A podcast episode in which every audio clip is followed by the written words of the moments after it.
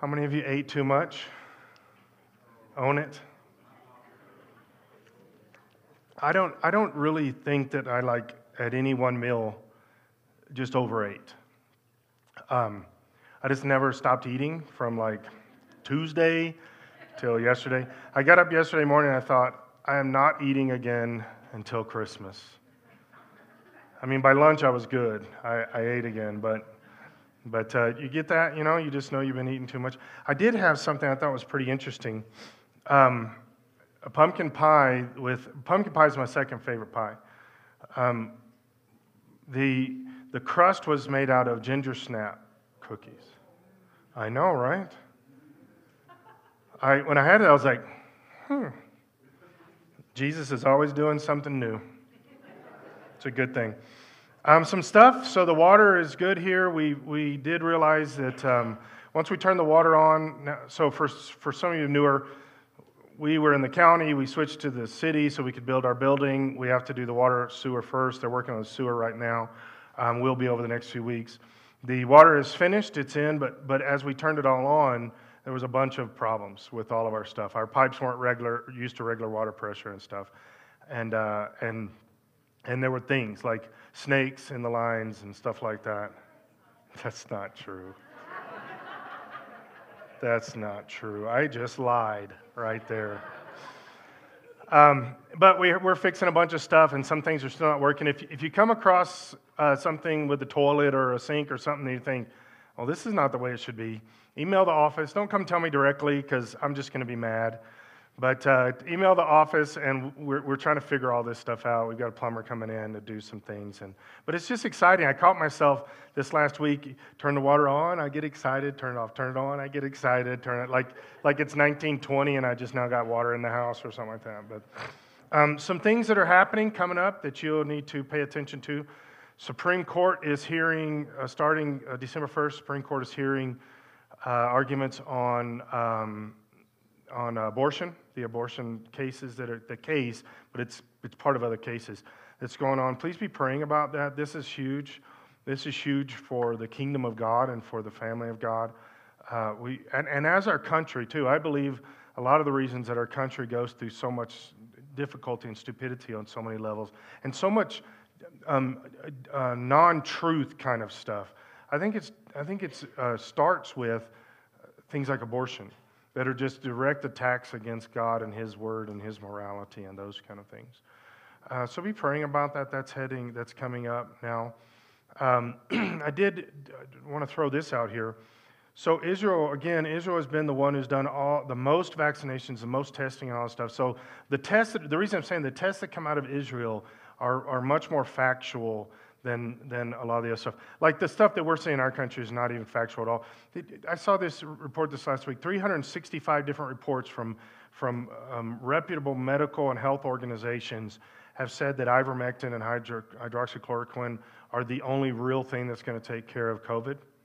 And, um, and we, they'll, they'll, they'll directly ask Dr. Fauci that, and he'll, well, you, you know, whatever. He's even said that he has to change the definition of what vaccinated needs to be right? You know why? Because we're, we're just living in a big old pot of lies, and we just got to keep making more lies and more lies. Now, with that being said, this is important. Some of you have vaccines, some of you don't have the vaccine. This is important uh, if you have the vaccine. The, the Israel, some of the tests that are coming out of Israel right now are saying that the vaccine is not good for any of the variants that are coming out. And on top of that, that, um, that you're more likely to catch COVID with the vaccine and because the vaccine actually tears down your immune system, that you're more likely to have greater problems with the, um, the vaccine with the new variants than without the vaccine with the new variants. And that uh, natural immunity is, is uh, three quarters, 70, over 75% more um, productive to keep. The, the natural immunity deals with all variants, whereas the vaccine doesn't and that uh, you're 76, 76% more likely to not um, get uh, sick with the new variants with uh, natural immunity. So, So just be thinking about that. If, the reason is because pay attention to what's going on. If you got the vaccine, and you start getting sick in certain ways, and I'm saying things like heart issues and stuff like that, you can still take ivermectin. Okay, ivermectin is still the best option, even if you have the vaccine. Take ivermectin. I'm saying this because we're, we're, this is going to get worse. Our sicknesses and all this stuff is going to get worse because of the vaccine. And I know that many of you didn't want to take the vaccine. I get that. But since you haven't, pay attention to this stuff. Pay attention ahead of time. And I know where you can get ivermectin. I'm serious. So, um, there are, there, are two, there are two pharmacies right here in Colorado Springs that are giving ivermectin um, if your doctor prescribes them. Most of the rest will not. But um, one of them is called College Pharmacy, I think, is what it is. But uh, they'll give you ivermectin. So find those places um, and, and make sure you know where they are. So my wife is here this morning. if this is your first week, you're like, does she not normally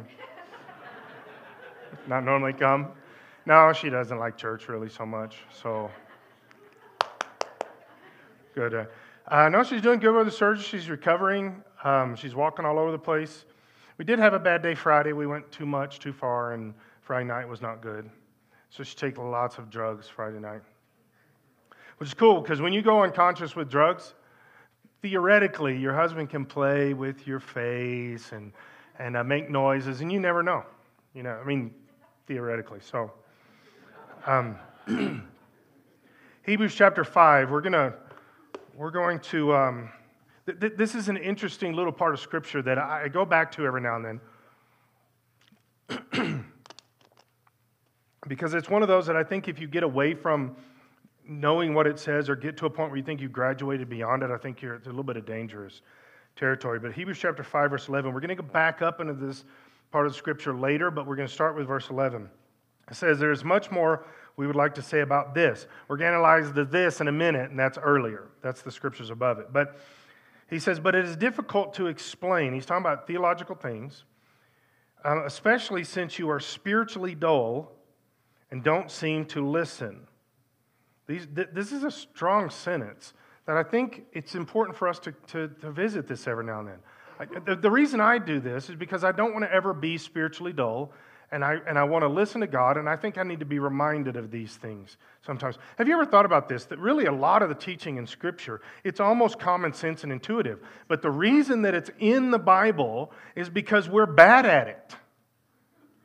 It may be common sense, but we're bad at this stuff and we have to revisit it all the time. The, the, the, the, reason there is um, teaching about marriage in the Bible is because we don't do marriage real well. And we need to be reminded how to treat our spouses. We need to be reminded of what this covenant is and these kind of things. The reason that there are teachings about finances is because we don't do that well. We, do, we become about us with finances. And so this is one of those things. I don't want to be spiritually dull. I don't want to take for granted that I that I'm listening. It sounds like a parent, right? When, when Paul is writing this, it sounds like a parent is talking to a child. You don't listen. Well, we understand that he's not talking about your ears hearing noise, right? He's talking about listening with your heart, with your mind. They're actually doing something about it. Your, your children hear what you're saying. You, you know they hear it, right? I mean, I've, I've held on to that hope for years. I know they've got to be hearing what I'm saying.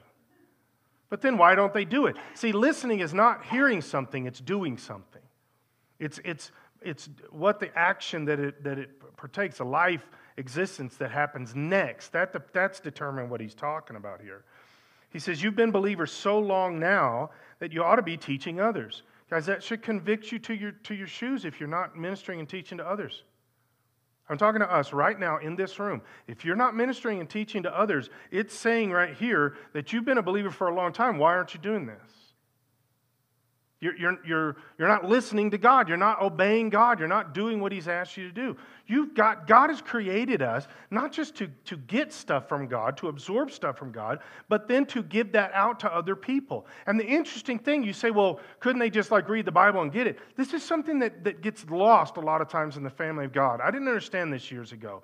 The reason that God has you absorb what He is teaching and showing and doing and then give it out is because He wants it to come through you. You are part of the filter that He has designed to get the word back out there. So then you hear and read God's word, and then when you give it back out, it comes out through your life experiences also, so that when you're giving it out, it's wrapped up with experience, it's wrapped up with knowledge and all this stuff that's been vetted through the life problems, so that when you tell somebody else that's been through similar things, they hear that. That tone, that tone vibrates throughout that message in a way that if they haven't been through that, it doesn't vibrate the same.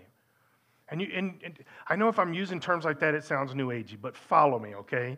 You, you understand what I'm saying? That God uses you not just as a regurgitation of mouthpiece, but as a, as a filter of that information. You're vital to this. This is why the different writers in the Bible, it was vital that they write that book. Not just that it's dictated or something, but that they actually write that information because they're involved.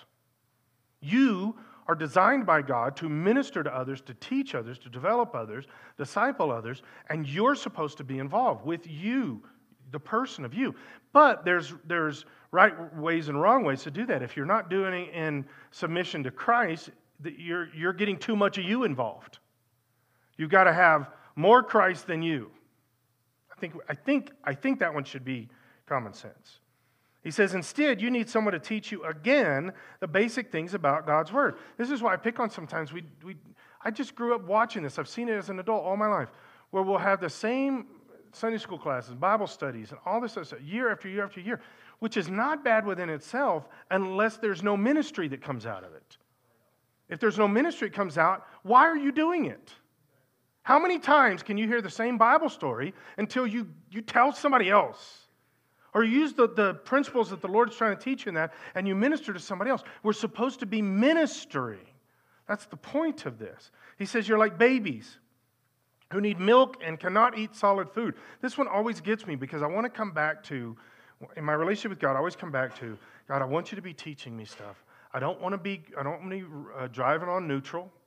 I'm telling you, you know this. If you've been doing the same job for years and years, you know what I'm saying is true. I can pastor on neutral. I can do it. I've, I've been pastoring for 31 years. I can do this in neutral. Do you know how many sermons I could preach right now without even trying? Because I've, I've done this my whole life. But that's not what God wants from me. He wants me to get in and chew on the meat. He wants me to get in and work on something. Work it out in my life, what I was talking about last week, and then work that out with other people that other people know God's word. Because why? Because I'm not just drinking milk every day, but I'm getting in and I'm listening to God, listening to the Holy Spirit, and I'm being intentional about this. This is what God has called us to do. He has called you to minister to other people. To do that, you're going to have to chew on some meat. Now, I personally like meat. I, I, I made a, um, a brisket for Thanksgiving. How many of you would wish you would have had that instead of turkey? Raise your hand. I know, I know. And for you that didn't raise your hands because you caught up in traditionalism and you need to break free. right? So here's the thing with that. I, I, want, I want to get into God's Word. I want the meat. It doesn't mean it's, it's not always um, difficult. You know, sometimes you get to chewing, and you, it's, this is where turkey comes in, in my opinion. You chew on turkey, but it never goes away. You just keep chewing. 10 minutes later, you're still chewing. It hasn't done anything for anybody. But sometimes, believe it or not, when it comes to God's Word, He wants us to do that. Sometimes He wants us to begin chewing. It may take a long time. It may take a long time for you to get that scripture and really process it. And you've got what, what the books have said and what online says, what your pastor says, but you understand that that scripture needs you to chew on it for a while because God wants to show you something that maybe didn't come out in all those other things. But he's trying to get you to do it. And he's telling us this. I had a pastor years ago that used to say this. I was his youth pastor. He said, It's sad that the church, in the church, we have to part the beard to give them the bottle. That's, that, that happens a lot, guys. That we're, we're, we're, we've got grown adult people that have been Christians for a long time that are still on the bottle. We can't do that because you can't minister to other people that way. You've got to be getting in and getting the real stuff so that you can teach others and minister others. He says, I said udders. Did you hear that? I think it's because of milk. For someone who lives on milk is still an infant and doesn't know how to do what is right. Solid food is for those who are mature, who through training have the skill to recognize the difference between right and wrong. That you grow in that, you develop that, you grow into that, and you develop. Now let's, let's go back up, and I want to mention this. We're going to go back to, to verse 7. But here's something I think is very important that I've seen in, the, in this same vein of thought. The difference between milk and meat is, is we get caught up oftentimes as, as Christians, as part of, now, now follow me for a little bit, as part of this religion called Christianity. We get caught up in doing the things of our religion, following the, the statutes of our religion, following the, the, um, the rules of our religion. So we do the church stuff the way we're supposed to, you know, attend, go to certain things. You know, the things enough to, enough to get by, right? You, you, you're not really, you're not really uh, immersed, but you, you know, enough to get by. And we do the rules and we give in the offering because that's part of the rules. And, and we live a good moral life because that's part of the rules. And, and we pray because that's part of the rules. But we're missing something in the big picture because it's not about relationship. The concept of going by the rules is the, is the definition of legalism. That's what the Pharisees did. The Pharisees followed all the rules. In fact, the Pharisees followed the rules way better than we do in this room. None of us in here follow the rules as strong as the Pharisees did. And they got them all right. Every little thing they got right. But there wasn't a relationship with Jesus. In verse 7 of Hebrews 5, it says, While Jesus was here on earth, he offered prayers and pleadings with a loud cry and tears to the one who could rescue him from death. And God heard his prayers because of his deep reverence for God. That, that relationship side. Even though Jesus was God's son, he learned obedience from the things he suffered. This is not popular in American Christianity. It has never been popular. Well, back a long time ago it was. But in the last 50, 60 years, we've pushed this completely out of American Christianity. The idea that you would suffer. In fact, we've even built theological ideas and, and entire um, uh, theological movements around the idea that if you're suffering, you're not a good Christian. Well, then what about Jesus? Because it says he learned obedience through suffering. See, I think suffering is going to be part of a Christian walk. And it, it, makes sense if you think about it. If you're, if you're in love with God and you really want to do what God says, I'm not saying being part of a religion called Christianity, but you really are in love with God. You really have a relationship with Jesus. You want to do what is pleasing to Him.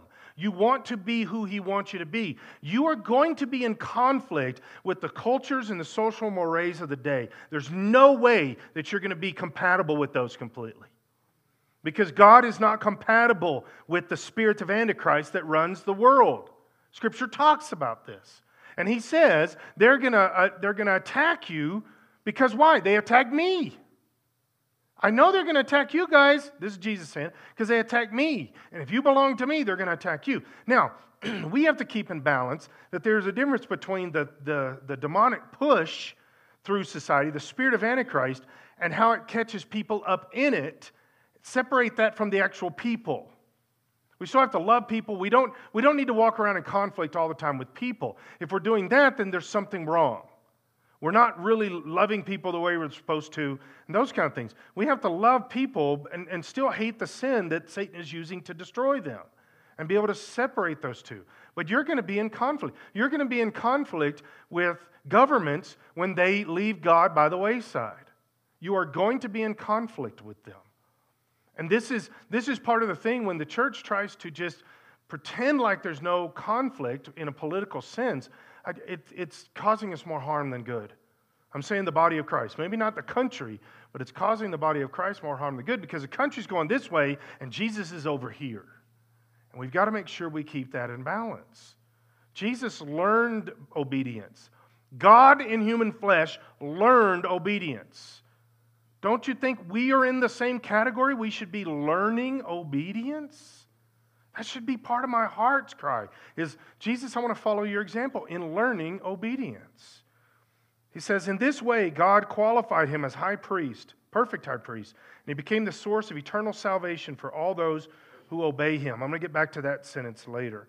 God des- designated him to be the high priest in the order of Melchizedek. 1 Samuel chapter 15.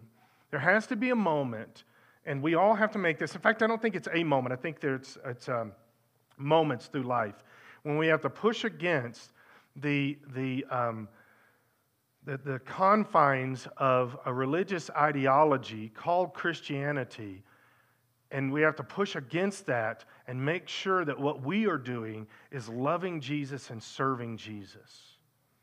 And even though the actions on the other end can be the same, obedience to, to God's word and everything else, even though that can be the same, the, the, the, the, foundation, the beginning of that, which is relationship with the Lord, brings a different outcome on the other side. You can go through the rules if there's not relationship. In fact, I heard this years ago when I was a youth pastor. Rules without relationship lead to rebellion. If you've got the rules, but there's not the relationship, somewhere along the line, it's going to shift. It's going to be all the time shifting to where it's about you and it's not about relationship with God. And you can actually be following the rules and doing all the stuff you're supposed to, living a good moral life, all these things, but you are doing it in rebellion against God, even though it's His commands because you're doing it in you and you're not doing it in God. And that's where legalism moves in. That's where the church can control and, and, and destroy people's lives in the name of God rather than love people and, and see them get saved in the name of God. That's the difference in the two. The, the, the, the easiest example was um, the, uh, when Catholicism was moving all over the world, and it was, it was um, the cross or the sword they would go somewhere, they'd land on an on a island in the Caribbean and basically tell everybody, you convert to Catholicism or we kill you all. That's, that's not relationship with God. That's religious rules. Guys, we, guys, we do the same thing within American church, um, evangelical, Pentecostal church. We have all the same things. We get into the, to the, to the uh, structures of who, of who a Christian is supposed to be but we're, we're not, it's not from relationship that it's happening. And it's dangerous to us. That's how you can literally be going to church year after year after year. And it can be a good church. It can have good, healthy everything. And you can be slowly dying year after year after year spiritually. Because you've let it be about the, the guidelines instead of the relationship. Verse 10, 1 Samuel 15. Then the Lord said to Samuel, I am sorry that I ever made Saul king can you have a more discouraging sentence than that? What if God said that about you? I'm sorry that I ever made this person whatever. For me, I'm sorry that I ever made Scott a pastor. How, how could there be anything more difficult, more discouraging, more attacking, more painful? What about, I, I'm, I'm sorry that I ever made um, I'll keep using me, it'll make this easier on you. Um, I'm sorry that I ever made Scott a father. I mean, you could go right down the line with stuff. Guys, this is as difficult as it could possibly be. To me, this is the, the, the hardest sentence that God could ever say. This is what, even coming up to the flood, when he says, I'm sorry that I ever made people. How discouraging. And this is the reason, for he has not been loyal to me. Guys, that's not about rules, that's about relationship. That's about connection. Now, we're about to see this whole story is about rules, but, it all starts from God's perspective in the heart. And the reason King Saul couldn't get this is because he didn't understand the attitude of the heart to love God. It was all about the rules. He says, For he has not been loyal to me, and he has refused to obey my commands. Samuel was so deeply moved when he heard this that he cried out to the Lord all night. So, what had happened? The story quickly. Um, God told Saul, Go kill these people. Take, kill all of them. Kill all the animals. Don't leave anything. Don't leave anything. Don't take anything. Destroy everything. Saul said, Okay. So he went into battle. He didn't kill everybody. He kept the king alive. He didn't kill all the animals. He brought them back and he sacrificed them himself on the altar. And the reason is because he was waiting for Samuel, he was waiting for Samuel, and Samuel wasn't showing up, and Saul needed to move on with his life because he had a statue of himself to make and some other things like that. And so he was getting more impatient with Samuel, and so he just does the sacrifices himself. It's, it's the, what you're supposed to do. It's the sacrifices. This was the law. This was the rules. Do the sacrifices. And so Saul did the sacrifices. And then God gets very angry at Saul over this. And he says, verse 12 Early the next morning, Samuel went to find Saul. Someone told him, Saul went down to Carmel to set up a monument to himself. And then he went on to Gilgal. That, that monument to yourself thing, that drives me crazy. I'm saying in today's context. We were kind of joking about this because I um, we drove past this building. Me and the family drove past this building over on um, Interquest and Voyager that's now been made into the. It was just an abandoned building for years, like a third built. You know what I'm talking about? Then the movie theaters and all that stuff. So they came in and they started building out the movie theater, sold the, all the stuff. 180 acres they had there. I checked on that 10 years ago, by the way, to buy it. $20 million for all of it, 180 acres. That building and everything. You realize how much money you can make on that right now? Okay, but it was in legal issues and stuff. But I was telling them, I said, I always wanted to take something like that. And I, and I had a plan. I, I actually called the realtor. I got the drawings. I made plans what to do with all of that.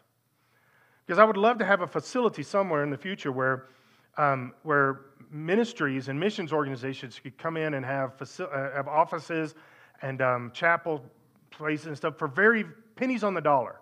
Just enough just to basically pay the bills and, and let them have it almost free. And, and then don't tell some of you just give it for free, but don't tell everybody else because ministry people don't get nice about stuff like that with each other. And so then, and then like have a bank of offices for missionaries that come off the field. Do you have an office you can use here while you're, while you're in Colorado? And just stuff like that. I've always wanted to do that.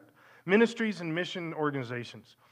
And so and then we were joking, and I said, and we'll name it the Scott T. Bottoms Ministry Outreach Evangelism Organization. Just, just so you know, so there's no confusion, that stuff disgusts me. Why does it need to be named after you? Why do you need a big statue of you in the foyer? Why do you need a fountain that has a holographic thing in your, with your face on it? I made that one up. I've never seen that before. but that would be cool. But these kind of things, why? Because we're selfish little human beings that like to build monuments to ourselves instead of nothing you do in ministry is about you, it's about God. One of the, one of the greatest uh, statues I've ever seen, and I have a little miniature version of this in my office. There's a huge one at the seminary, the Assembly God seminary I went to for my doctorate. It's, it's in the foyer, it's huge. And it's um, Jesus washing Peter's feet. I love that. That's what this should be about. This thing is about Jesus. Ministry is about Jesus. It's not about a testimony to ourselves. But you know when we start doing that? When we start becoming part of a religion instead of, I love Jesus more than anything. Then we start naming things after us, and it all becomes about us and us and us. This is what Saul is doing. He went to set up a monument to himself then he went on to Gilgal. You know, he didn't even set the monument up to the soldiers. At least that would have kind of been okay. But he didn't win this battle, God won the battle. When Samuel finally found Saul, Saul greeted him cheerfully. May the Lord bless you, he said. I have carried out the Lord's commands. Did you, Saul? Well, he kind of did, right? He sacrificed. He, he attacked the, the armies and he killed all the army and he, and, he, and he did the sacrifices afterward. It's the rules. That's what you're supposed to do. He did all the stuff. Except God didn't tell him that stuff. He's going by the rules. He said, I, I obeyed everything. Samuel says, Then what is all the bleating of sheep and goats and the lowing of cattle that I hear? It's true that the army spared the best of the sheep and the goats and the cattle, Saul admitted, but they are going to sacrifice them to the Lord your God. We have destroyed everything else. Now, I heard years ago, I remember this, for some reason it stuck out at me, that um, that Saul wasn't intending on sacrificing all the animals. I, I, think you're putting that in there if you say it, because I don't think that's what happened. I think he was intending to sacrifice all these animals. I don't think he was planning on keeping some.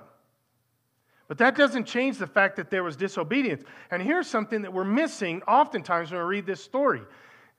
Saul goes through all of the process of sacrificing all these animals because why? Because when you sacrifice to God, you are giving starting at the very base of this, you're giving 10% of what you have. Why? Because you are sacrificing to display the relationship you have with God.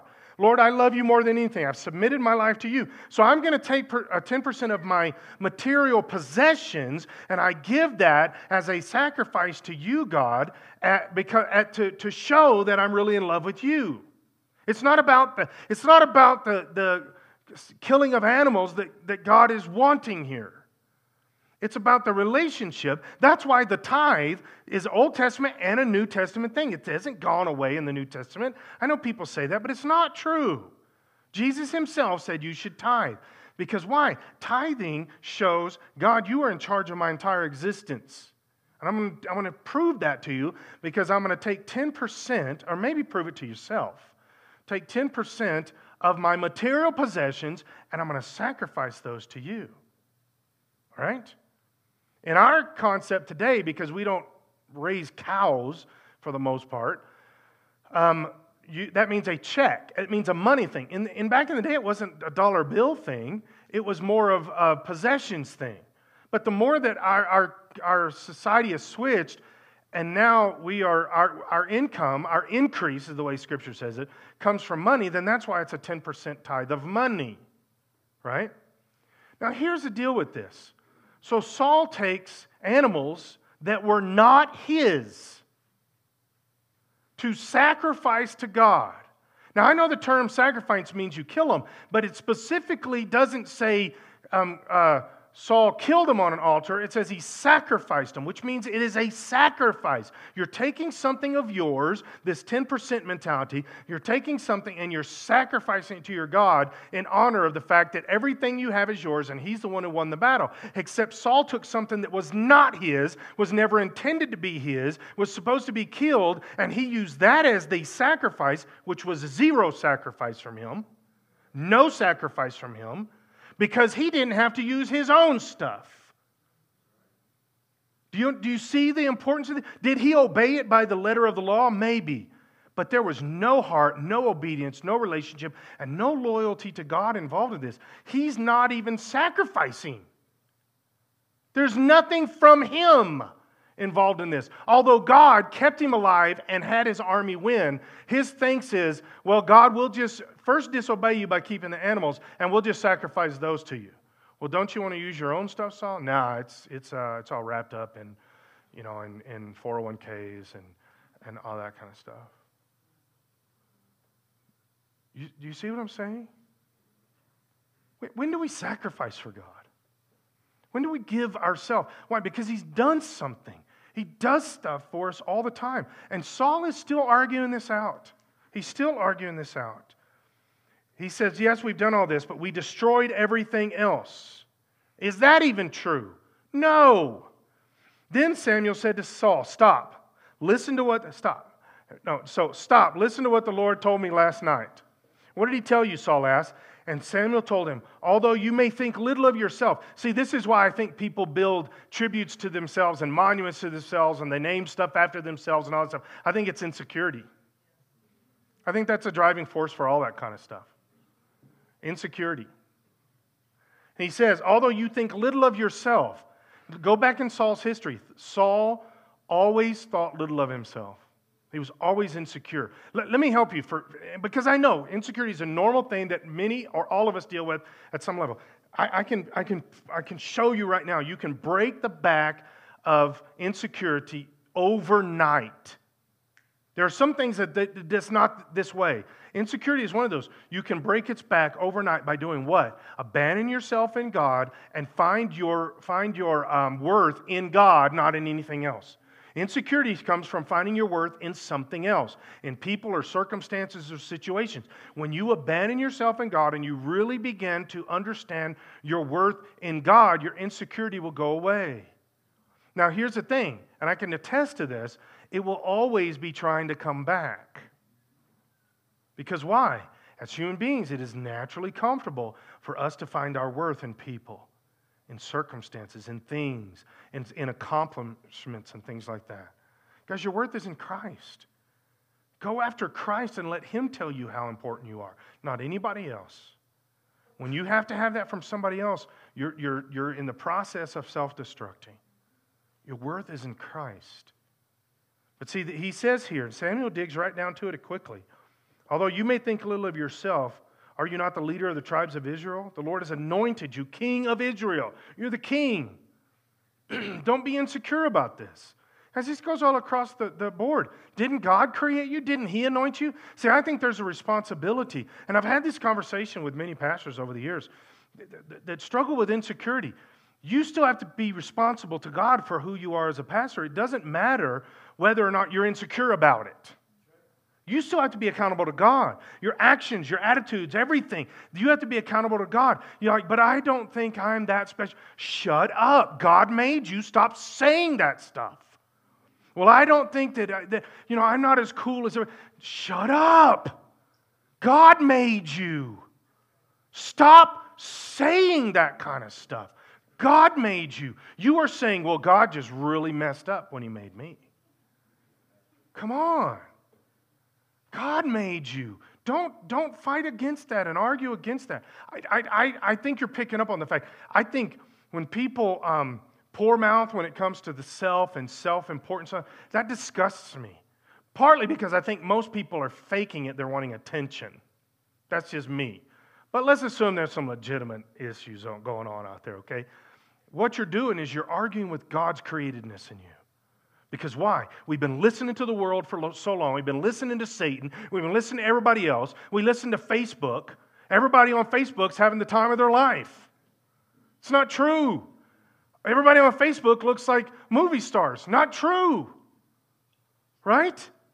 But we do this, we buy it. And so for, uh, then Satan begins to tell us, You're not good. You're not special. Somebody said this. Somebody did this. Guys, stop that. Stop it.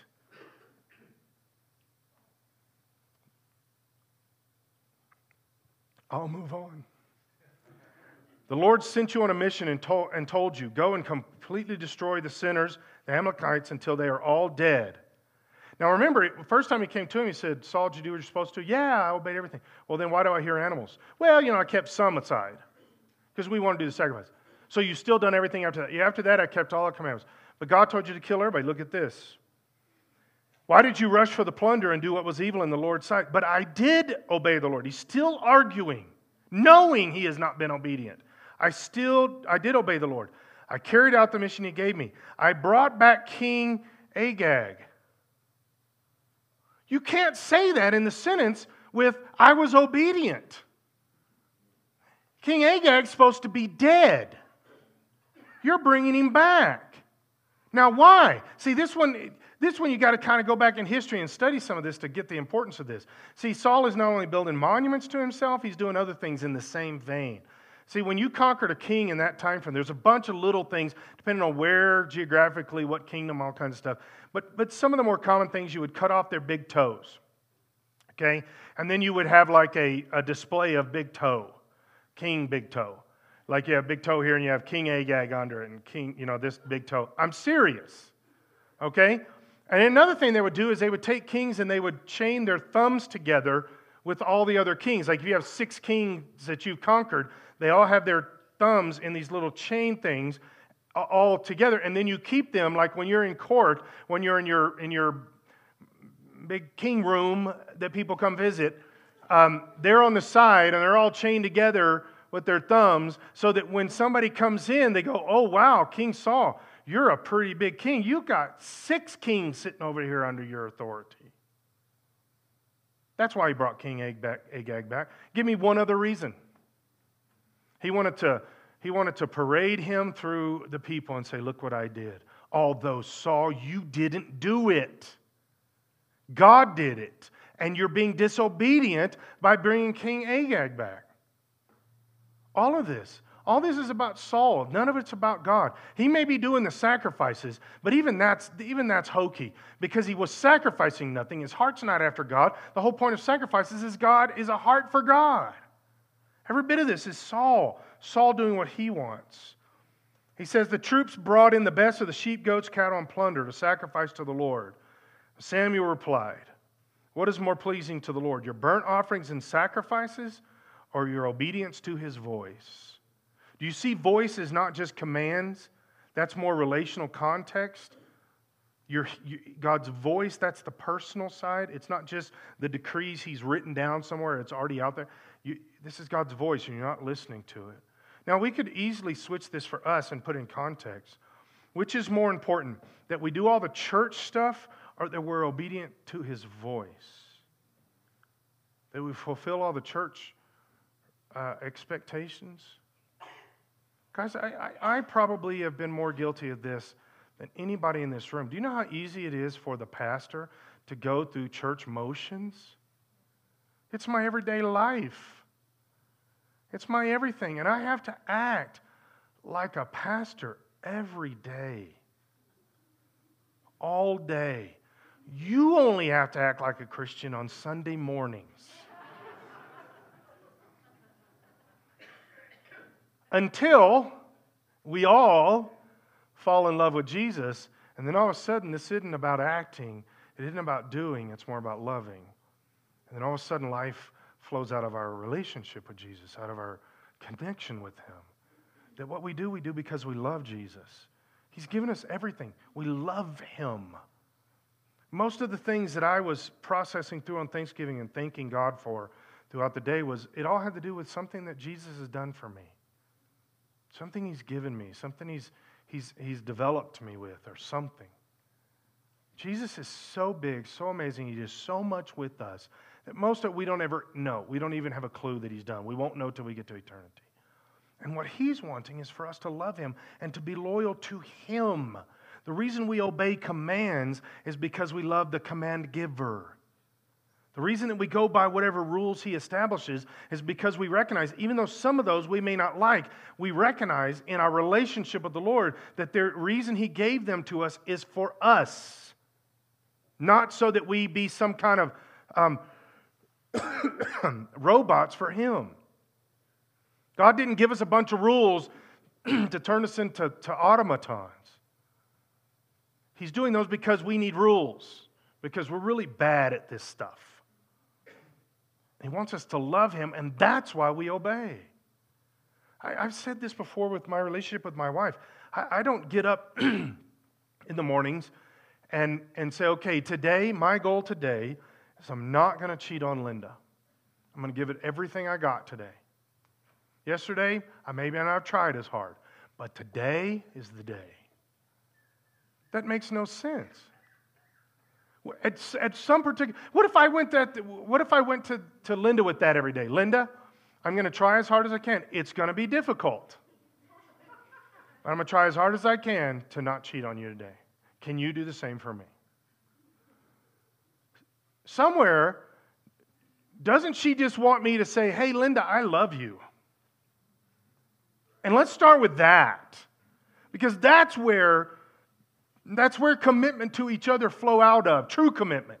Not, not some kind of weird Americanized commitment, but true commitment flows out of I love God, I love my spouse. So, so I'm not living on that edge over there.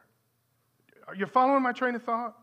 So, so when does that happen with him? He says, Listen, isn't obedience rather than sacrifice? Look at these two things he says obedience, submission. Listen, obedience is better than sacrifice. Submission is better than offering the fat of rams. We oftentimes we take the word obedience and we think that's about an action. Obedience is not about an action. Obedience is about the attitude of the heart. Do you realize that God can do a lot of things with you, but he can't make you obey? First, if he makes you do it, it's not obedience. You, you, if it's involuntary, it's not obedience.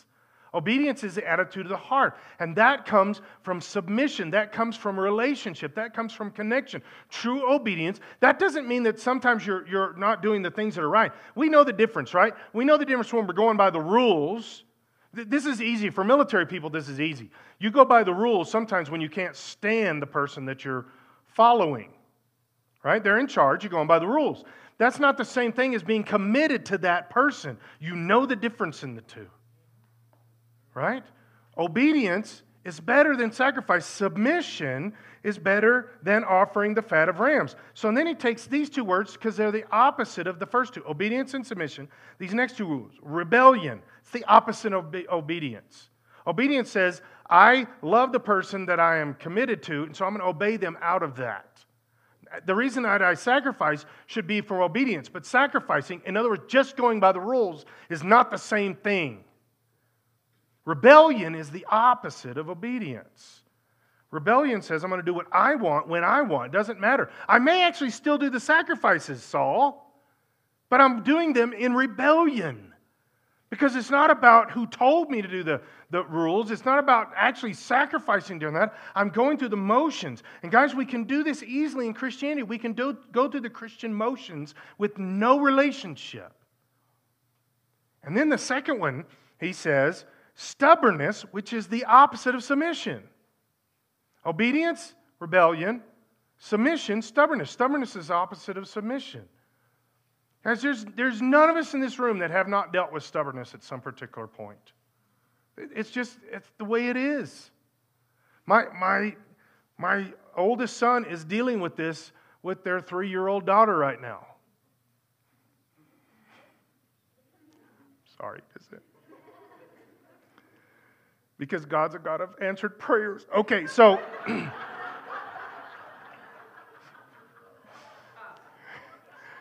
and they, you know, he's, he, they're stressing over this, and, and rightly so. They're, I mean, this is legitimate. I just, it's, I'd see it from a different perspective now. But, but it's difficult. I understand what they're going through. Um, I gave story after story to my son that proves I know exactly what he's going through. But, and she's, you know, she's at the ripe age of three and a half where, you know, rebellion really gets to kick in and make life difficult, right? So little things like this, this rebellion and, and, uh, and stubbornness and things like that. This is the, this is the reality, guys. Here's, I know we don't like to hear this in today's society, but children have to have that rebellion curbed. They have to have that stubbornness broken. They have to. You say, well, I don't want to, I don't want to hurt their psyche. What hurts their psyche is when you let them continue that way. And then they get to be 18 and they think that stubbornness is okay, that rebellion is okay. It's not okay. And it's going to hurt them and destroy them. And it's easier to break stubbornness in a three year old than it is in a 30 year old. In fact, by the time they're 30, it's it, the only, um, I believe, the only way that that stubbornness gets broken, that rebellion gets broken, is by a sovereign move of God because the person's too far down this road. Society has enabled them too far, and people around them have enabled them too far. It's not going to be broken except from them, God doing something supernatural and them submitting to God. Guys, it's always going to be popping up in our life. Always. We're always going to have this, this rebellion and stubbornness that's going to pop up. It, it, it's, it happens at some level all the time. That's where we have to just bring it to God and work on it. You, you can't fight. I, I am a stubborn person, but I, I work hard, hard, hard at this because I know my propensities here. I work hard not to be stubborn with God. And I can give you stories all day long when I was stubborn with God. But I have to fight against that because he wants me to be in submission to him. That's the only way this is going to work. He's the creator of everything, he knows everything, he's, he's in charge of everything. He's God over everything, he knows my future. He made every cell within me. Why would I be stubborn against his will and plan? It's that sinful, broken, sinful human nature that does that. He's got a plan for me, and it is so much better than my plans. But I got to get to that point. And, and my, one of my biggest deals is just get there mentally. God, I know your plan is better because it's amazing how I'm doing going along, doing good. God's, and then all of a sudden I'm like, God, I got a plan. God's like, I don't need it. No, but God, here, hear me out with this. Because why? All of a sudden, I start thinking I got a better plan than God's plan. Guys, it's human nature. Romans chapter 5. I put down these three things to sum this. King Saul was doing it his way. Samuel's taking too long, things weren't right, he's going to do it his way. He's going to take the bull by the horns and run with it, as that will cost us a lot of problems. The sacrifices were not about relationship, none of it was about relationship with the Lord. And obedience is most important, but that has to flow out of relationship. Romans chapter 5, verse 18. Yes, Adam's one sin brings condemnation for everyone, but Christ's one act of righteousness brings a right relationship with God and new life for everyone. Now, I believe that, that the reason Jesus took on human flesh, the main reason, is so that, well, after the whole sacrifice righteousness thing, is because we follow that example. Jesus in human flesh, I can follow. God being just God, I can't follow that example. But God in human flesh, I can follow. That's why I think he was 100% human while still being God. And we're going to look at that in a second. But he says um, that uh, Adam messes this up with one act, Christ fixes it with one act. Now, I can't follow the righteousness side of it, but look at the next. I mean, I can't, I can't make righteousness for you, is what I'm saying. My blood will not give you righteousness. But look at this. Because one person disobeyed God, many people became sinners. But because one other person obeyed God, many will be made righteous. That part I think we can follow. My blood will not make people righteous, but if I follow Christ's example of obedience, people will understand God and know righteousness because of that. And guys, I think this is across the board. I think our biggest thing we can do in government mentality right now and political mentality right now is submit to God and be obedient to Him. That takes precedence over the stuff we, too often we go straight to the stuff and we fight the stuff rather than making sure that our heart and our lives are submitted to the Lord, then fighting the stuff out of that. The, the best example back years ago when I was a youth pastor, I started seeing this. Prayer was starting to become difficult in school. Wasn't wrong yet, it was, but it was already, the fight was already on. This was back in the, in the early 90s. Fight was already on. And, and it, it dawned on me one day You've got all these parents that are so mad that the school will not let their kids pray in school, but these parents don't pray with their kids at home. So we've gone straight to the. I know, whoever said that, yes. I heard an amen from a six month old. but here's the thing with that we go straight to fighting the battle that we're not actually engaged in. Our heart's not involved spiritually. We're not in love with the Lord. We're not talking to Him that way. But then we'll fight the battle that prayer should be allowed in schools. You realize if we would fight the battle at home and pray at home every day, it would never have been a public issue. To this day, we still wouldn't be have to worry about that because we were praying and seeking God and serving God at home as families. We lost the battle at home, which is why we lost it in the schools. Now, still fight it in schools. I'm not saying that. But we've missed the point. It's not about the relationship side. One person, if you, one person, obey God, you'll be amazed at how you can change society. Just one person, just obey God. No matter what comes to you, you love God and you're going to do what He says, no matter what. Love God, do what He says. Philippians chapter 2, verse 6. Though He was God, He did not think of equality with God as something to cling to. This is in human flesh, this is incarnated. Instead, he gave up his divine privileges. That's why I'm always talking about he put his deity on the mercy seat. He gets back, he buys it back later or trades it back later with his blood, right?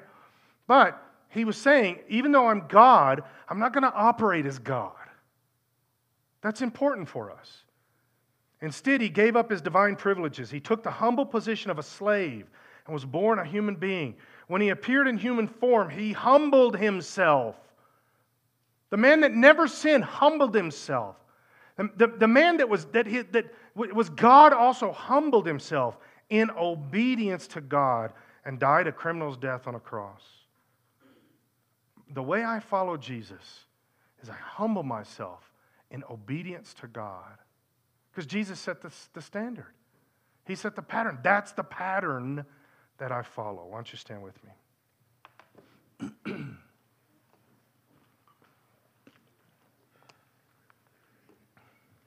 So I've been praying about this for us, actually for weeks, but specifically saying, okay, God, we need you to do something.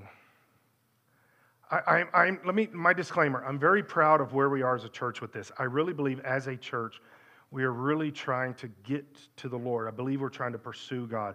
I just have too many conversations and stuff that are, that are showing that to me constantly. So I'm not trying to be overly critical of us with this. But I also believe that there are, there's this same thing that, um, well, I just, through praying, I know God has put this on my heart that we have got to break away from just going through motions and we've got to get in and pursue. We just got to pursue. All of the, the other stuff, it's good. It's good to, sometimes going through the motions keeps you there. I get it. But you can't live that way. And so to, to take a step, we're going to we're gonna do this with a physical step kind of thing because I think these are easier for us to really deal with issues when we do it this way. I think sometimes we just stay at our seats. I don't know, maybe I think just taking a step out and saying, you know, what I'm going to do this. You say, well, what about people thinking? What do they think about me? Whatever. Here, here's the deal with me on that. This is eternal stuff. This is significant stuff. This is important stuff. Who cares for the next five minutes what somebody thinks about you? I always think about this if, if I find out I had cancer, I'm going to be running to the prayer partners every week. And I'm going to be running to anybody else that will pray for me. And I'm going to be praying constantly. The idea that I'm going to sit back there, I know I'm going to die of cancer in six months, but I don't, I don't want somebody, I don't want to be embarrassed by walking up front. Really? Okay. So, to take a step of faith and say, God, I, I, I need you to take care of this. I need you to deal with this. All right, let's pray. Lord, we ask you to open our hearts right now. Open our hearts to the reality that we need you more than anything. And Lord, I believe through this room we've gotten our, our spiritual walk has become dull in some, some people's lives. Some people are not listening the way they're supposed to. And God, you've already been convicting them. It's you're already doing it. So, Lord, we want to commit these things to you. We want to commit these things to you. God, I don't want to be disobedient. Lord, I believe right here in this room there are people that are that they know they're not doing what God has said about something. God, thank you for your patience. Thank you for your grace. But Lord, now stir us. We got to get it right. We got to get it right.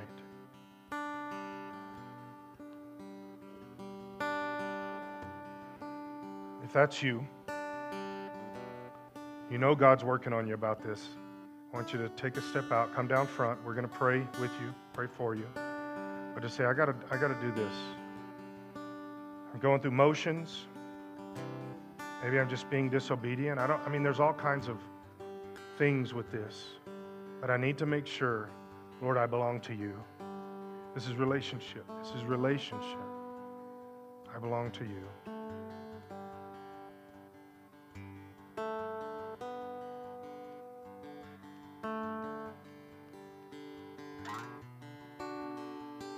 Don't ever let God tell you something and you just say no. Guys, we got to be obedient. We've got to push through that stuff. We've got to. As you come up, move up closer so we can get people. We want people to come behind you and pray for you. Some of that kind of thing. I, I, I don't want to rush through this. Any, anybody else? You say, yeah, this is me. Come on, let's do this.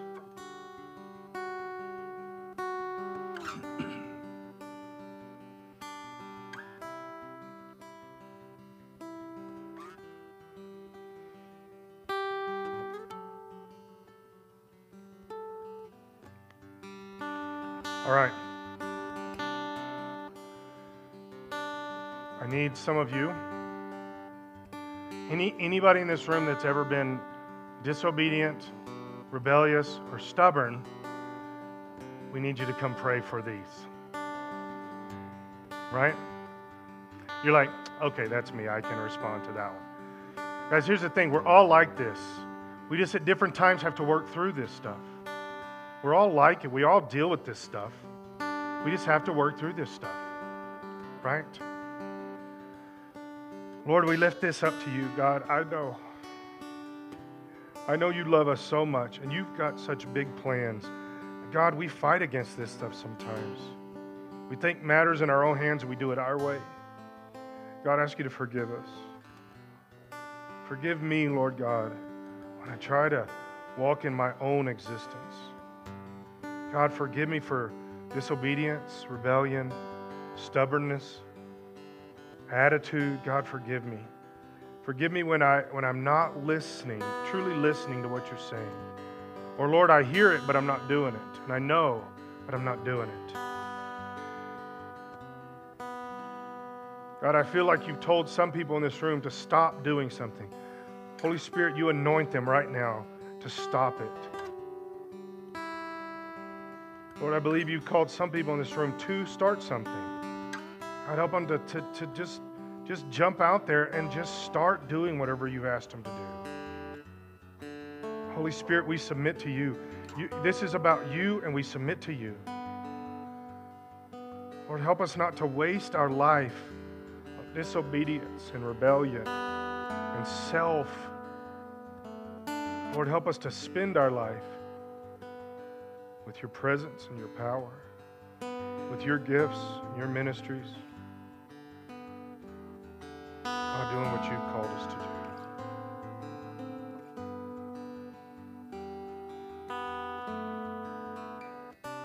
If you're praying right now, let Him work on you. Let Him do it. Don't resist. You've made it this far. Don't resist Him. Lord, I surrender to you. I submit to you. I submit to you.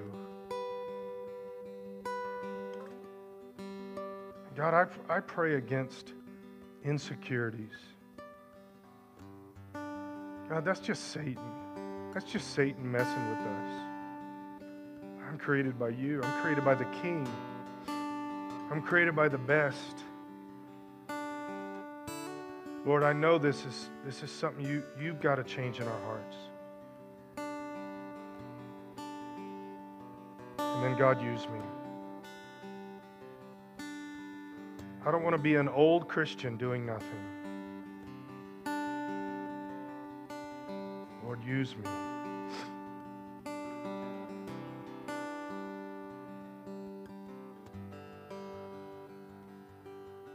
Jesus' name.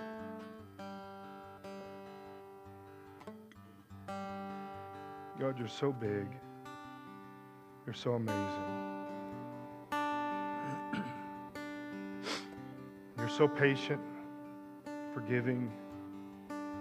You've got such a big plan for every one of us, no matter how many times we trip, no matter how many times we goof up. Lord God, you're right there with the plan. Use us.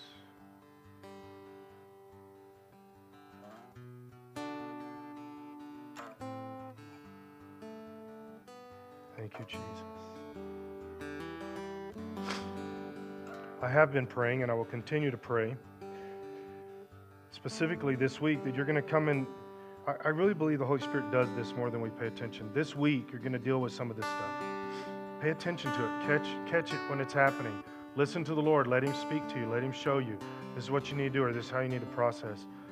If you catch yourself resisting, listen to the Holy Spirit. Stop right then. Listen and then and move forward in that, right? Pray, talk to him right then. Before noon tomorrow, God's going to give you the chance to let somebody know Jesus loves them. Do the best you can. Tell somebody about Jesus this week, and God will honor that in your life. It's a guarantee. So, specifically, guys up here, you're already here, just start hugging on everybody. And we'll see you guys Wednesday night.